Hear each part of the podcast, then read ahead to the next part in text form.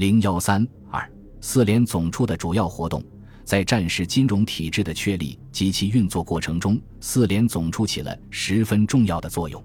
一九三七年七七事变后不久，蒋介石即令敕迅速组成以中国银行董事长宋子文为首的金融委员会，作为战时金融决策最高机构。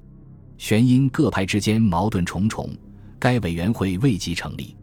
至七月二十九日，在财政部授权之下，中、中、交、农四行在上海设立了联合贴现委员会，共同办理同业贴现业务。八月九日，四行联合贴现委员会正式改为联合贴放委员会，合办对上海同业的贴现与放款事宜。当时每日由四行代表商定贴现率和放款利率后，再由中央银行挂牌公布。凡经审定通过的贴放款额，由中、中、交、农四行大体按照百分之三十五、百分之三十五、百分之二十和百分之十的比例承担。放款的利息则就放款期间的平均利率计算。中央银行逐日把贴放款项收付报告表分送中国。交通、农民三银行以资接洽，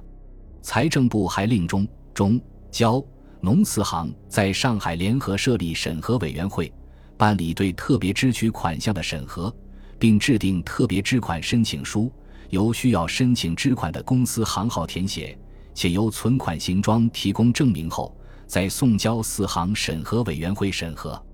但这只是四行在贴现。放款和审核支款等普通业务中的合作与协调，还不是一个新的金融机构的成立。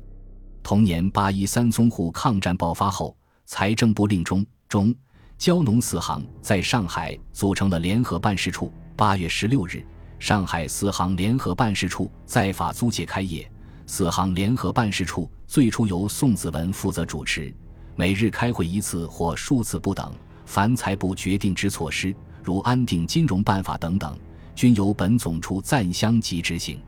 当年十月底，财政部长孔祥熙回国后，由孔主持四联办事处事务。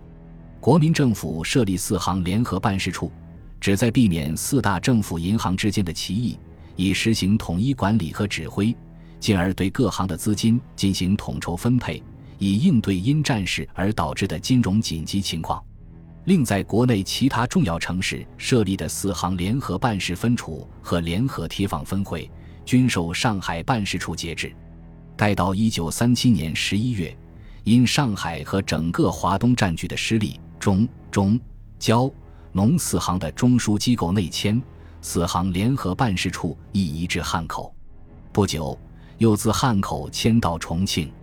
四行联合办事处从成立到一九三九年改组。还只是一个松散的协调性机构，对中央、中国交通、中国农民各行都不能下达强制性的命令，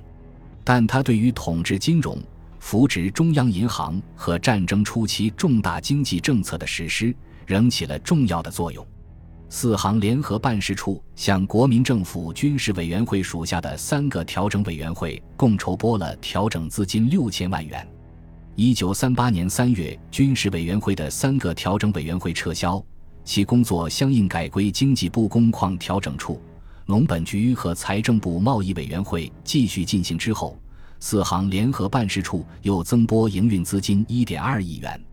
四行联合办事处还直接向内迁的民营厂矿提供资金上的帮助，至一九三八年底，贷助民营厂矿内迁和复工的款额达八百五十万元。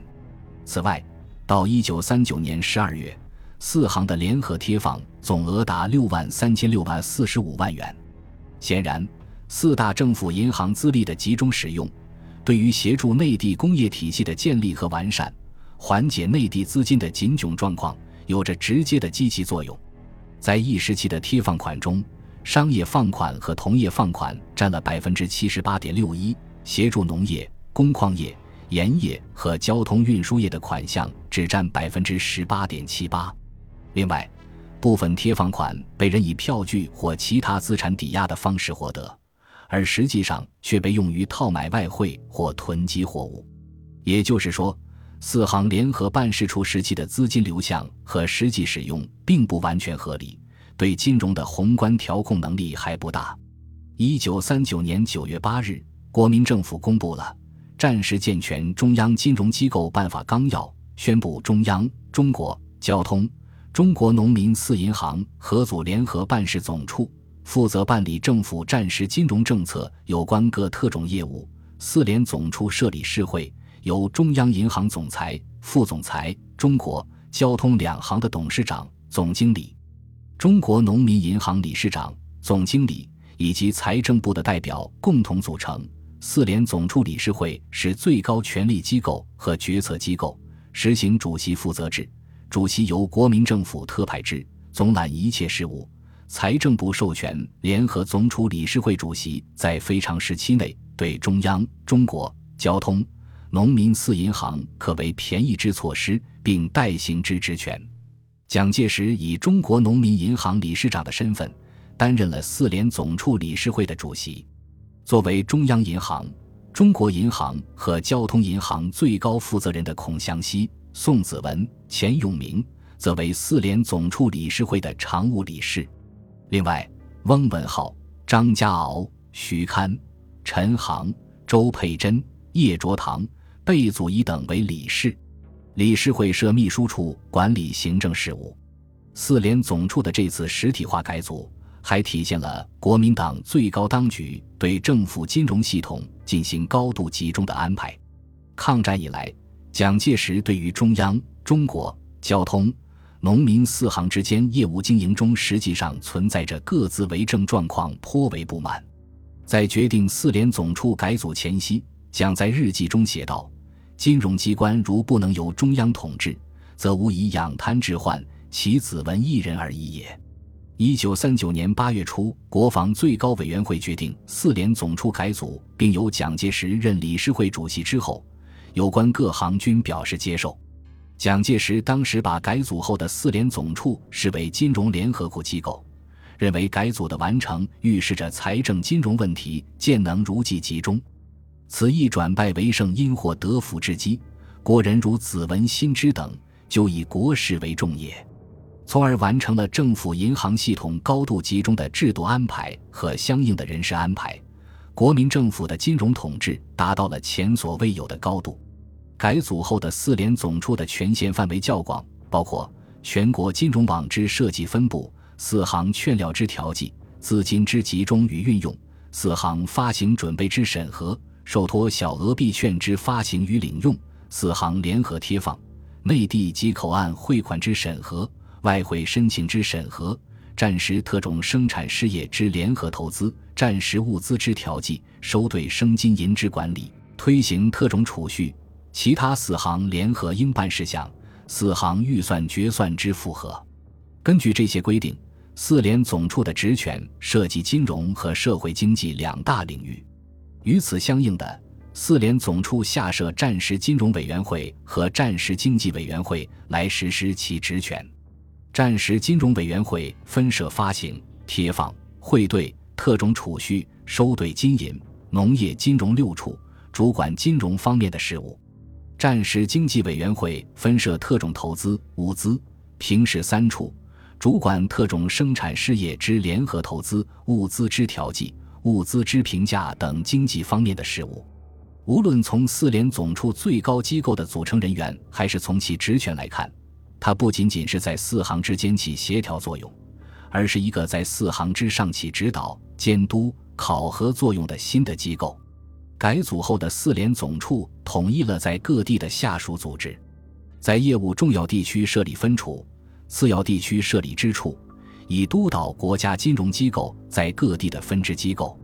原在各地设立的贴放分会均归并于当地的分支处。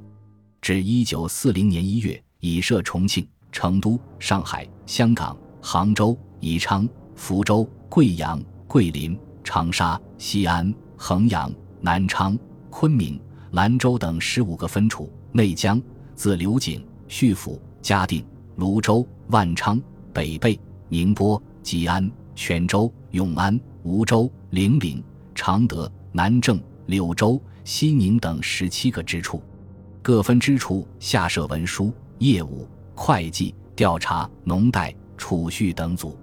通过数目多、分布地域广的分支处的活动，四联总处得以控制战时后方地区的金融事务和经济事务，甚至把国民政府的经济、政治影响扩大到日伪地区。四联总处对战时经济和金融进行了规划。一九四零年三月三十日，四联总处正式提出了经济三年计划和金融三年计划。同年四月九日，又分别制定了经济三年计划实施办法和金融三年计划二十九年度实施计划。四联总处拟定的经济计划目标，首在增进生产，便利运输，以求自给自足。次为稳定金融，安定物价，确定经济事业包括农林水利、工矿建设、商务贸易和交通建设四个方面，分别框算了最低限度所需资金。提出农林水利在一九四零至一九四二年的三个年度内，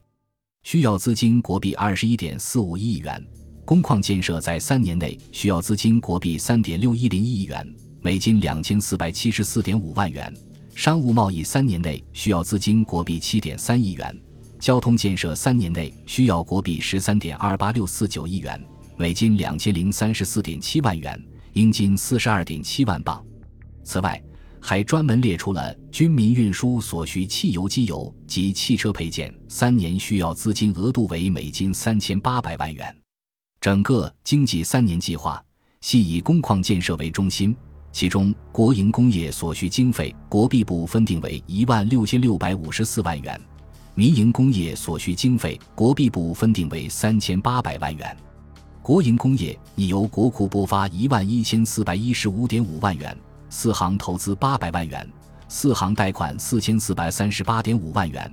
民营工业已由国库拨发二百五十万元，四行投资一千七百六十万元，四行贷款一千七百九十万元。本集播放完毕，感谢您的收听，喜欢请订阅加关注，主页有更多精彩内容。